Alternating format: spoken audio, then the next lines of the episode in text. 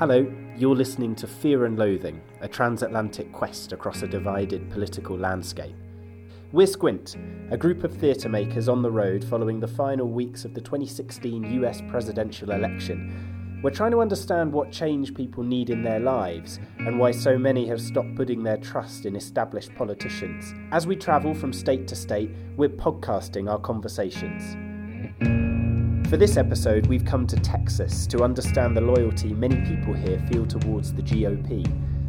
Although cities like the state capital Austin have seen the rise of more progressive libertarian values, Texas remains, for the most part, deeply and unshakably red. The Democrats haven't won a statewide race here since 94, making Texas one of the most Republican states in the US. So, what's important to people here? Have been programmed to work you know, get out there, get a job, and make money. One of the first few days, you climb on a school bus. You're a little bitty fish again, and you have to be like I'm a small guy, so you have to, you know, you have to be independent. You know, you you really do have to like show your. you know what I'm saying? And so you have to gain that independence, and in Texas, that's, that's kind of like what we pride ourselves on. I'm afraid. I, I, I, I'm, I just, I'm just afraid that that we will become like one of these countries that are they're just going to have attack after attack after attack. Are you truly prospering if you're living off of something the government provides? Me, prosperity is being able to provide for yourself. I personally am for guns. Okay, I like to hunt. I like to fish. Um, you harvest an animal off the land. As far as just walking through the mall, why do you I mean why do you, need, an AK, an AR, a bazooka? I mean, people are taking it to the extreme. Growing up, you're you hear your parents and then you hear your grandparents, and so it's always like you're always constantly hearing uh, what their views are, and it's just passed on. Well, I'm here at Republican headquarters, and the place is locked up. Everyone's out block walking. I have a guy that wants 20 Trump signs. My father tried three times to start a little engineering business, little tiny thing. Failed three times, and finally it took off, and it became very successful. And he's here in Texas and there's the oil boom. And I heard him say so many times, I could never start my business today. Oh, since I was little, I want the American dream. I want a house. I want the white picket fence. I want a swimming pool. I want a family. Texas is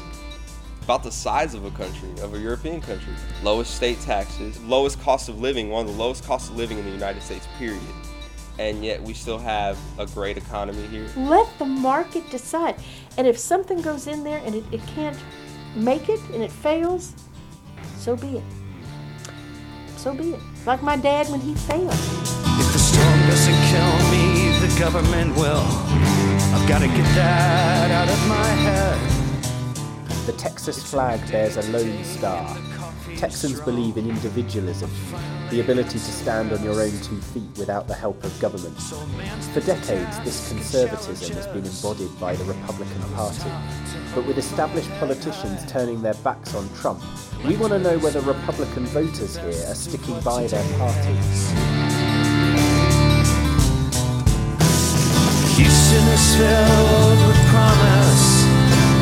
We're at uh, Fuego Saloon this is the uh, part. This is part of our uh, Washington Avenue Republican pub crawl. Trump has a very good point about the undesirables that that are allowed into this country to commit crimes. He's barely a Republican, but they want the party in, and it, the, the, the the the two big reasons are, and, and I'm sure you probably got to the bottom of that: border and guns. What's the best for America? Neither of them are good for America. They're both total idiots. They're both bad news. But he's lesser so. I don't know what it is about the Democratic Party that Texas doesn't like. These damn progressives, they are the true racists. They are the true racists. They're the ones that saying, you know what? You're a minority. You can't help yourself. You need to play the victim card. You are incapable of putting your own roof over your head, sustaining your own family secretly shackling your ankle to this boulder, saying, Guess what? you will never thrive. You will never succeed. You will never prosper. You need us. Without us, you are nothing. No matter how many people you'll hear about Hillary, again, we're gonna we're gonna stick to our roots and vote Republican. Right. It's like we're hardwired. No matter, even if the candidate that's not our party is saying what we want, we'll still go Republican just because. I kind of look at the um, the government as kind of a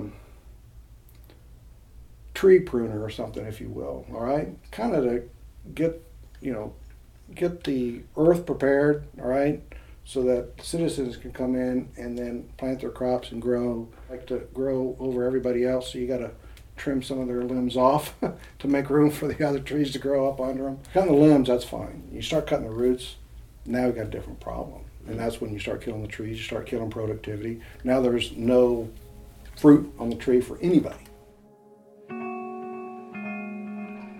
Few would argue that the Republicans will again take the state of Texas, but at what cost? With a day left here, we want to get away from those directly involved in Republican campaigning. Livio has offered us a ride to Beaumont. I, I can give you some, something. We, we got a long time. The only thing before you get started there, Yeah. Let me go ahead and put some gas in here because we're going about an hour and a half away. Like the rest of Texas, Beaumont did well from the oil boom in the early 20th century. Today, the cult of oil has led to a failure to diversify the local economy, and that's affected the area's ability to foster long term economic growth. In real terms, that means that while the oil price has continued to rise, the quality of life for many southeast Texans has not. In a recent poll by the University of Vermont, Beaumont ranked as the saddest place in America. Young people with big ideas and ambition often leave and head to cities like Austin. So, what happens to those who decide to stay? We get to Beaumont, head to the mall, and meet Nate. He works in a shop here. We sit down with him for a coffee. He sees the election like this. How about Final Fantasy VI when Kefka takes over the world and destroys it? Emperor Gestahl can be Hillary and Trump can be uh, Kefka. I don't know if you get that reference, but Having supported Bernie Sanders in the primaries, he's feeling unenergised by the future both presidential candidates are offering. But he stops short of fighting for an alternative. in a weird way, because I really do not like conflict, confronting people is uh, it was kind of a relief when Bernie dropped out because it meant I didn't have to like try to defend him or something. Not really a good reason, but like you know, like when you're secretly relieved about something because I guess like it's easier to not try than to try. He's not the only one here who feels unwilling to rock the boat. Maury's a waiter at a Mexican restaurant. We're only a few miles from the Mexican border here. He tells us that he fears Trump's rhetoric. future commander in chief, if he wins, says that type of thing or has that kind of background, I mean, it that it's acceptable for everybody to say. And uh, since he became the candidate, there is a lot of more people coming out openly. Uh, I don't know, hate. It's a word. I mean, the right word to use it, but hating on Hispanics, blacks. I mean, um, people from the Middle East. Because I mean, at one point he wanted to ban everybody, uh, all the Muslims. So I think if he wins, it's it's gonna be a chaos. If you think about it, I mean, white people that have one kid. Hispanics, the minimum is like three. So in 20 years, I mean, it's, it's going to change. And eventually, it's going to be a Hispanic president. Even for those here who do vote Republican, the loyalty that they feel towards conservative values is not without cost. We speak to Crystal, the manager of Rao's, a local bakery which, like the GOP, sits deeply within Beaumont's history. I've been here for eight years. Um, this is my favorite place. Uh, it was established in 1941 by Johnny Rayos. Uh, he was a uh, factory worker at um, Mobil. His buddies told him, "Hey, you need to you need to stop being a baker and uh, go open up your own business." So at the Calder store that's been open for 75 years, still has the same oven from 1941, the same mixers, the same uh, baker's table. The baker's tables have been grandfathered in because they're just they're so priceless and are still functional. Uh, they have the same woodwork, the same cases, everything is really historical. And I'm thinking of Rao's whenever uh, I hear about business regulation. I know, uh, you know, we have to have a certain amount of workers' comp. Uh, we have to we have to maintain insurance now. So this back to Obama. This insurance business has actually hurt Rao's as a business because now we have to make sure that all of our employees uh, have insurance, that we carry insurance, and it did cost us a lot of money. Like a lot of people we meet across Texas, work is central to Crystal's values. But she has her sights set on something more. She's enrolled at a local university to begin her studies. And education is so expensive. Uh, I'm paying $3,500 a semester. I'm going to be in debt from student loans for $60,000 by the time I'm done. And that is if I want to spend another 72 hours to become a lawyer with this degree I'm working on. Not to mention the LVN degree that I have a two year in that I spent money on. So education is uh, it's a it's a must, but it's expensive. Hopefully, when I do get out of college, is there is a, a program for loan forgiveness. Now, if that's still around whenever I do get out, I'm going to cross my fingers that I apply or that you know I get accepted for this loan forgiveness. And is it the kind of program that with smaller taxes, smaller government might be cut? Yes. And isn't that what Trump's going to do? Yes. so are you not voting against yourself? but I'm picking the lesser of two evils. I'm uh, I will vote uh, party ticket. So I'll vote for Trump.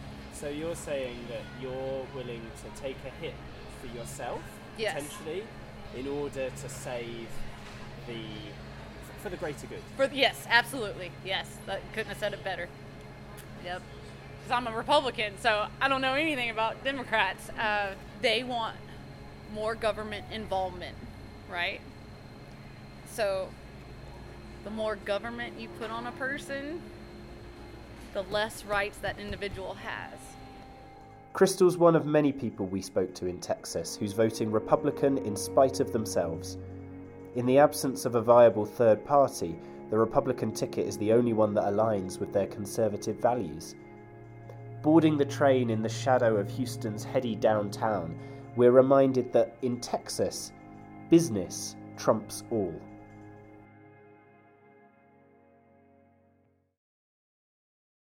We're on the train and bound for Arizona now. You can keep following our journey on Facebook, Twitter, and Instagram at Squint Theatre. Thanks for listening.